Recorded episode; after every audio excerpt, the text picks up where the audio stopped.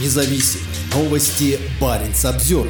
Авиапоток в Лапландию бьет рекорды. В 2023 году в аэропортах финской Лапландии было зафиксировано рекордное число рейсов, сообщила на этой неделе администрация аэропортов Финляндии. В 2023 году аэропорты Лапландии обслужили полтора миллиона пассажиров. Это на 20% больше, чем в 2022, когда было обслужено 1,2 миллиона пассажиров.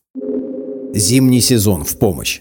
Высокие показатели в Лапландии были обусловлены ростом в зимний сезон. Только в ноябре и декабре аэропорты Раваньеми, Кителя, Ивала, Куусаама и Кеми-Торнио обслужили 547 773 пассажира. В целом, около половины рейсов в Лапландию – это регулярные рейсы, заявил на этой неделе Петри Вотери, директор по развитию маршрутов государственной компании «Финавиа». В этом зимнем сезоне число прямых маршрутов, связывающих Лапландию с Европой, доходит до 20. Регулярные рейсы очень важны для привлекательности региона и служат не только местным жителям, но и деловому сообществу. Рост по стране составил 19%.